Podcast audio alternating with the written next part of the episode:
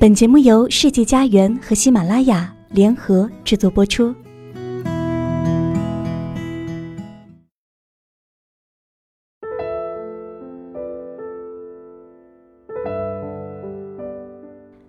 有人说，女人因爱而性，男人因性而爱，这是真的吗？我们常看到充满浪漫色彩的文学、绘画艺术对性与爱交织的梦幻描绘。那时候似乎性与爱是一个硬币，不可分割的两面。我们也经常听到周围一夜情、约炮、情色交易的传言。那时候似乎性与爱又是完全无关的两件事情。那么爱情中性与爱可以分开吗？一份感情里已经有了性的依恋，就能算爱了吗？今天跟大家分享的这个故事便无关爱情。他只要你的身体，那可不是爱。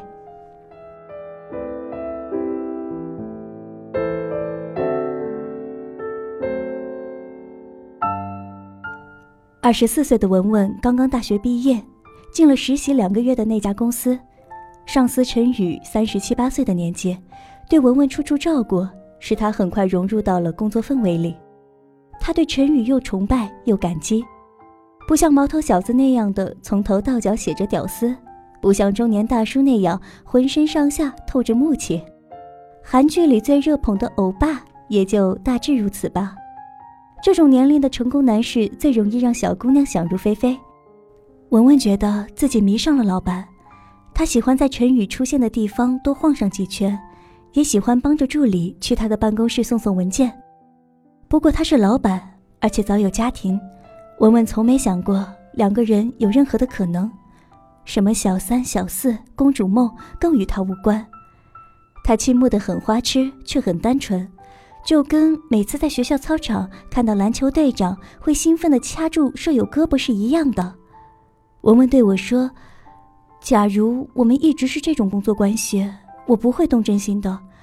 可是冥冥中就像是注定一样，注定我和他会有那么一段缠绵悱恻，让人忍不住想要贪婪地去抓住。”新年前夕的某个夜晚，公司在一家酒店开年会，文文用心打扮了自己。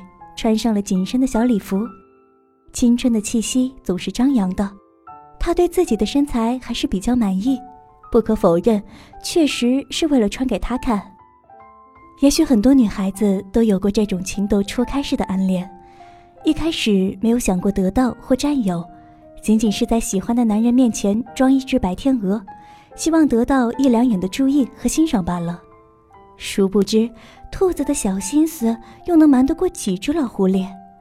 女人的感觉是神奇的，男人的嗅觉更是灵敏的，闻到一丁点腥膻就知道猎物出现了。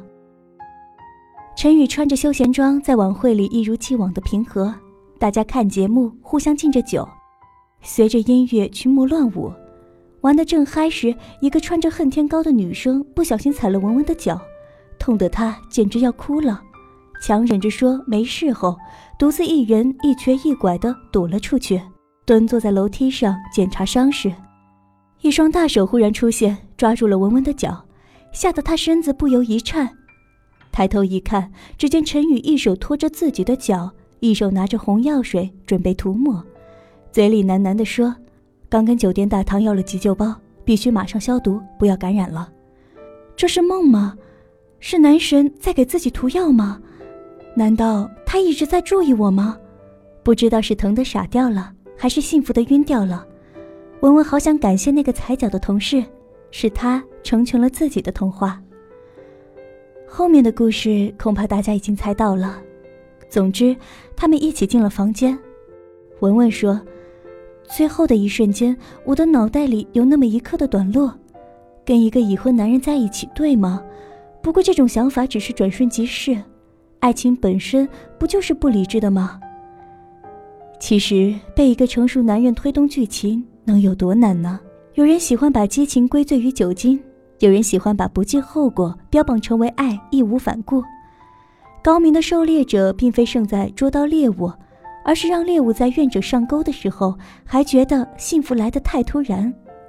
第二天醒来，陈宇看上去非常懊恼，一直垂着头说：“对不起，不应该这样伤害你。”文文觉得这件事情自己也有责任，嘴上劝他说是酒精的作用，心里默默的念着：“我喜欢你，我不怪你，我是自愿的。”从那以后，陈宇好像在躲着文文，文文也慢慢的将心沉静下来，不去想他，只是好好工作。他想，也许这就是一夜情吧，没有谁必须负责，可毕竟发生过，不是吗？他无法抑制自己回想这件事情，更无法当做一切还和原来一样，在胡思乱想和纠葛中度过数日。他想到了，月底就辞职吧，换个环境也好，眼不见心不烦。然而又是一个半夜，微醺的陈宇敲开了文文家的门，他狂热的吻她，激动的说想她，说那天之后几乎到处都是他的影子。画上句号的想法就在这一晚戛然而止了，因为自己并不是单相思，不是吗？白天他们像正常的上下级那样工作，晚上下班各自回家，然后文文会守着手机，听着走廊的声音，等着他随时可能偷跑过来跟自己幽会。那时候各大卫视正在热播《甄嬛传》，文文觉得自己跟那些废品一样，也在等人临幸呢。他问过陈宇，到底是不是认真的？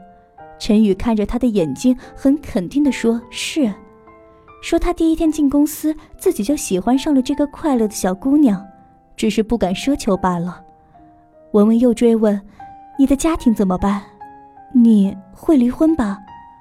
陈宇说：“跟妻子已经基本是无性婚姻了。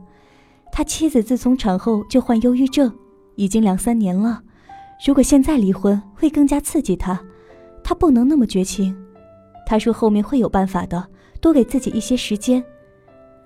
除了不能公开关系，文文认为他们俨然就是一对夫妻，而且早晚会成为一对夫妻。时间就这么一天天流逝，转眼三年了。他为他打过一次胎，上个月姨妈没有光顾，他悄悄做了化验，又怀孕了。可陈宇还是绝口不提离婚的事情，妻子的情绪时好时坏，儿子马上要上小学了，他为择校的事情忙得焦头烂额。陈宇的有情有义让他无法反驳，陈宇的苦衷让他不得不去理解，陈宇要的时间让他不得不去等待。其实他心里还有一丝担心，他隐隐约约觉得陈宇之所以能喜欢自己。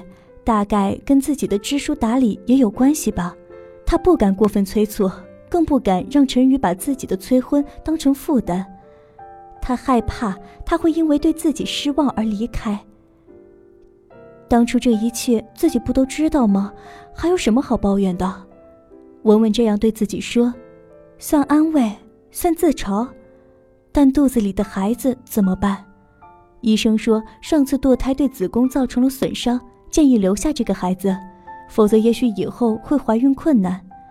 想了一周之后，文文还是决定跟陈宇摊牌了。对不起，又让你受伤了。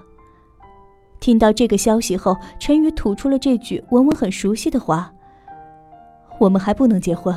我老婆最近刚有一点好转，我儿子下个月入学，他不能刚迈入人生第一步就没有爸爸陪。亲爱的，请你理解。”理解？怎么理解？再把孩子打掉吗？你的儿子迈开人生需要爸爸陪，我的孩子却连出生的权利都没有吗？说好的办法呢？说好的爱呢？质问是无济于事的，正如隐忍无从效力。陈宇离开后不久，我们收到了他发来的信息。对不起，打掉这个孩子吧，以后我会小心的。茶几下面有一张卡，里面有二十万。等你身体好了，出去玩一下。过一会儿又收到一条信息。我知道自己没权利永远耽误你的青春，如果你想离开我了，那钱就当分手费吧。青春，文文冷笑了。难道过去的三年就不是青春吗？文文忽然想起，他似乎从没肯定的说过自己会离婚，也从没明确做过任何时间的承诺。一定是坚信着他的爱，才耐得住这份无期的等待。可是爱又从何而知呢？从与他相会时的甜言蜜语，从他表现出的有情有义，从见不得天光却俨然一对夫妻那样的生活吗？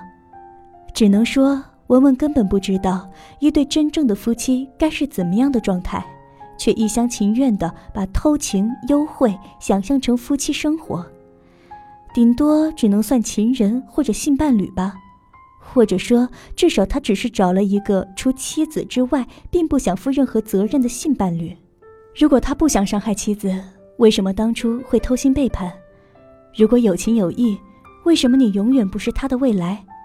答案只有一个：他只要你的身体，可那却不是爱。他要你的身体泄欲，满足对青春的留恋和贪婪，却不能给你一个负责的身份来破坏他的美好生活。十有八九，他的妻子生病是假的；十有八九，他在家里还是一个人见人夸的好丈夫、好父亲；十有八九，他和他的妻子相敬如宾，是人人羡慕的神仙眷侣。别傻了，跟一个下半身思考的动物上床，就不要信上半身随便敷衍的信誓旦旦。姑娘们，无论何时，请不要把青春赌在一个只开空头支票的男人身上，否则有一天东窗事发。你得到的最好结果，也只不过是一笔分手费；最坏的结果嘛，则是竹篮打水一场空和永远的伤痛。可是那些缠绵都是假的吗？不，性是真的，爱却不一定。性与爱并非永不分离，永远同在。也许性是一种需求，但爱才是信仰。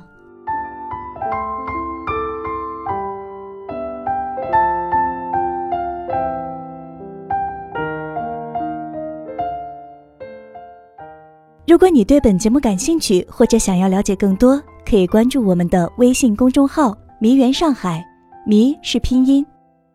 以上就是本期节目的全部内容，感谢您的收听，我们下期节目再见。